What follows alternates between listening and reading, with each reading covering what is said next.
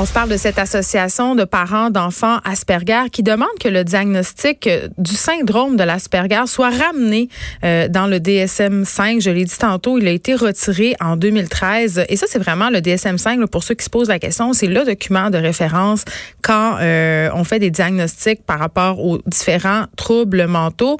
Et euh, on parle à un psychologue et la raison pour laquelle on parle à ce psychologue-là, Normand Giroux, c'est qu'il a produit un mémoire justificatif sur la question. Il appuie donc l'association euh, des parents d'enfants Asperger euh, dans leurs revendications. Bonjour, Monsieur Giroux. Bonjour, madame. Comment allez-vous? Ça va très bien et je suis contente de vous parler parce que Premièrement, j'aimerais ça qu'on se démêle un petit peu parce que plusieurs personnes, moi la première, on a de la difficulté à démêler autiste, Asperger. Euh, ce sont des concepts qui se mélangent dans nos têtes et on ne sait pas trop là qu'est-ce qui est quoi. Oui, ben écoutez, c'est mêlant, effectivement. Mm-hmm. Euh, puisqu'on utilise euh, le concept d'autisme pour euh, désigner, recouvrir certaines réalités assez, assez, assez dissemblables, assez différentes. Ouais. De, fait, l'autisme, dans sa vraie forme, sa forme intégrale, ça, ça s'appelle l'autisme de Canet. C'est une condition dramatique qui dérègle le développement, qui dérègle le fonctionnement.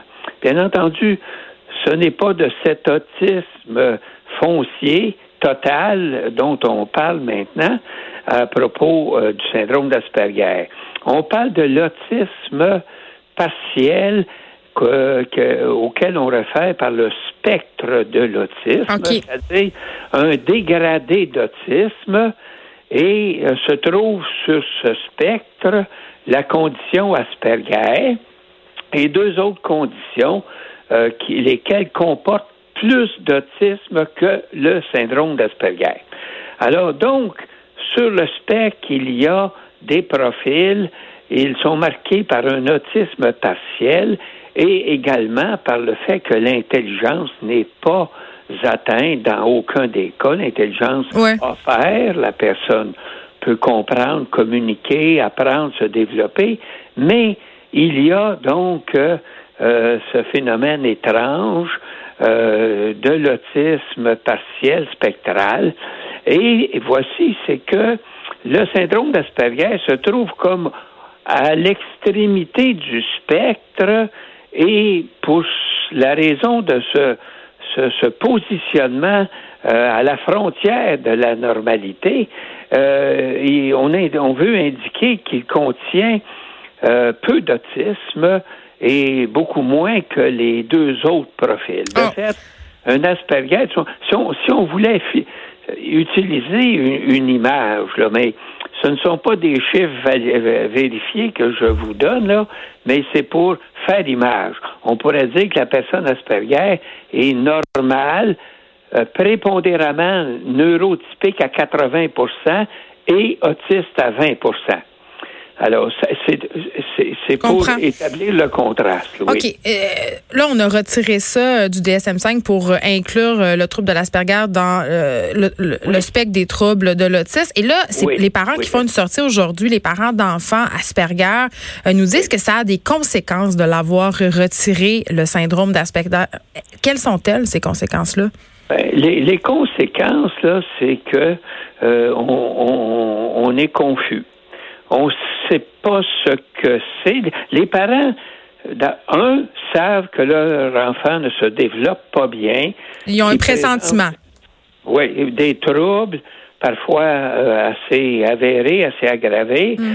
Et finalement, euh, c'est difficile à comprendre le pourquoi de ces troubles-là. Alors, on ne peut pas, évidemment, euh, rester dans le flou et l'imprécis en disant que c'est sur le spectre de l'autisme. Mais qu'est-ce que ça change? C'est ça que je comprends pas. Qu'est-ce que ça change d'avoir euh, une référence explicite, univoque au syndrome d'Asperger? C'est parce que la condition Asperger enfantine est couverte, décrite par des dizaines d'ouvrages, mm. par des publications, par des sites. On la connaît, on sait comment elle se présente, on, sait aussi comment euh, articuler des mesures d'aide. Oui, ben c'est ça, M. Giraud, parce que euh, ce qui est soulevé, c'est que ces enfants-là, parfois, ne reçoivent pas de diagnostic, donc n'ont pas accès à des services parce qu'ils échappent en quelque sorte au système. Ils échappent au système. Vous avez raison, en ce sens que le, système euh, ne peut opérer que s'il a un diagnostic euh, reconnu. Alors, évidemment, un diagnostic reconnu, euh, toutes les conditions ne sont pas également reconnues. Mm. Euh, et, la condition Asperger l'est, elle l'est dans le système de l'éducation, elle l'est dans le système hospitalier, mais si on, ne mentionne pas euh, si on ne fait pas explicitement référence au syndrome d'Asperger, mais on, on cumule des diagnostics différentiels très ciblés, là. Troubles de l'adaptation, troubles d'anxiété. Mais je suis contente que vous parliez de ça, M. Giroux, parce qu'en même temps, en ce moment, on est dans une vague d'inquiétude, si on peut s'exprimer ici, sur euh, le surdiagnostic de certaines pathologies euh, chez l'enfant. Et euh, ça peut quand même être évoqué ici, là, cette peur-là. Oui, vous, vous, avez euh, bien raison d'aborder de, la question. Le surdiagnostic, il existe, mais c'est le surdiagnostic des comorbidités. C'est, c'est, ça veut dire quoi, ça? Comorbidité, c'est des mini-troubles de santé mentale qui viennent parasiter une condition principale qui est l'autisme spectral.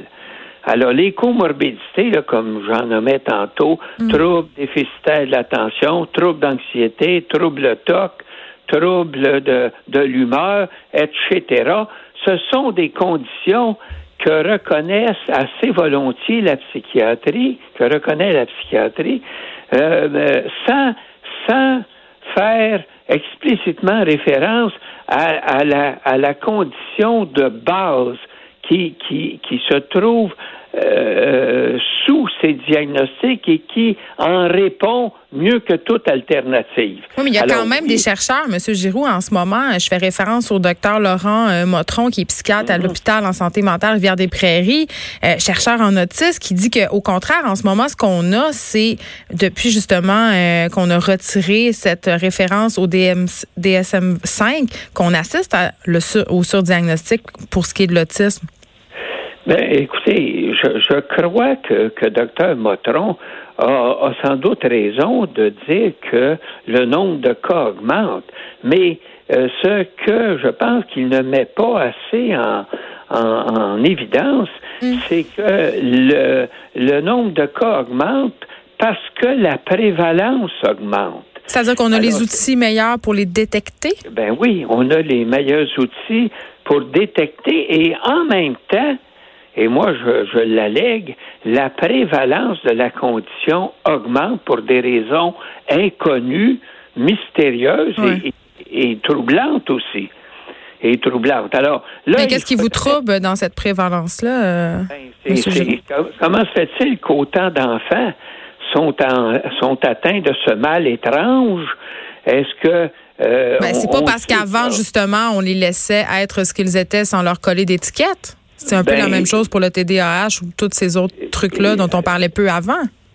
Ben, à ma connaissance, là, je, remarque, je suis pas un chercheur, mais à ma connaissance, euh, l'amélioration des conditions de dépistage et de diagnostic n'explique pas la totalité de la variance nouvelle, là, euh, n'en explique qu'une partie. Il, y a, il y a un facteur qui joue sur la prévalence et on ne le comprend pas.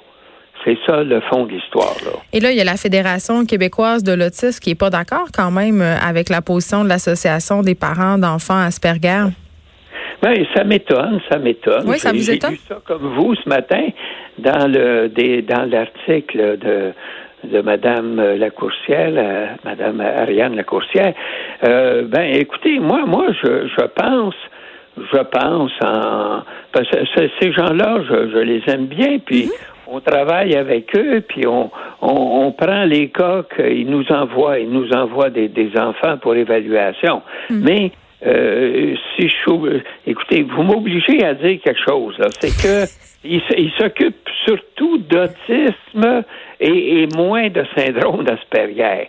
À mon avis, là, ils ont, ils ont, ils ont, ils ont mais c'est correct qu'il se soit ainsi puisque c'est Fédération de l'autisme, mais je pense que leur expertise et leur euh, champ d'action, c'est d'abord l'autisme univoque, soit euh, partiel euh, dans le profil TEDNS, soit, soit partiel dans le canal sans DI, ou hmm. soit total dans le canal avec déficience, mais, mais je ne pense pas qu'il soit également équipé et en même temps investi dans la question Asperger. Est-ce que l'association... En, somme, je, pense qu'ils ne comprennent pas l'enjeu. Hmm, OK. Euh, ce que je comprends, euh, en tout cas à la lecture euh, de l'article dans la presse de Mme Marianne Lacourcière, c'est que chez les parents euh, qui ont un enfant qui souffre du syndrome d'Asperger, ça a des conséquences réelles sur leur vie. Avant qu'on se quitte, parce qu'il nous reste plus beaucoup de temps, euh, pouvez-vous nous donner quelques exemples? Parce que vous êtes aussi membre du conseil d'administration de l'Association des parents d'enfants Asperger. Bien, les parents sont ballottés, c'est pas possible. Là. sont ballottés dans le système de santé. Euh, c'est ahurissant, là. Euh, ils, se, ils, se, promènent là toujours dans l'espoir de, de, de, comprendre leur enfant à la lumière d'un diagnostic explicite. Alors, euh, là, l'horreur, c'est qu'ils l'obtiennent pas. Hmm. Euh, ils l'obtiennent très peu en, comparativement. Là, euh, ils vont obtenir des, comme je vous l'ai dit tantôt, des diagnostics alternatifs centrés sur les comorbidités. Hmm. Ça, ça, ça, ça prolifère. Mais le diagnostic de fond, l'autisme de haut niveau dans le profil Asperger, ils l'obtiennent très peu dans le système officiel. Alors, c'est source de d'angoisse chez les parents. Ils ont un, besoin impérieux de voir clair et ils ont raison parce que quand on a le bon diagnostic, on a le bon éclairage pour engager des mesures d'aide et de soutien euh, susceptibles de pallier les déficits présentés par l'enfant. Merci beaucoup de nous avoir parlé, Normand Giroux, psychologue, membre du conseil d'administration de l'Association des parents d'enfants Asperger, qui réclame que le syndrome soit réintégré euh, dans la Bible du diagnostic en psychiatrie, le DSM-5. De 13 à 15. Les effrontés.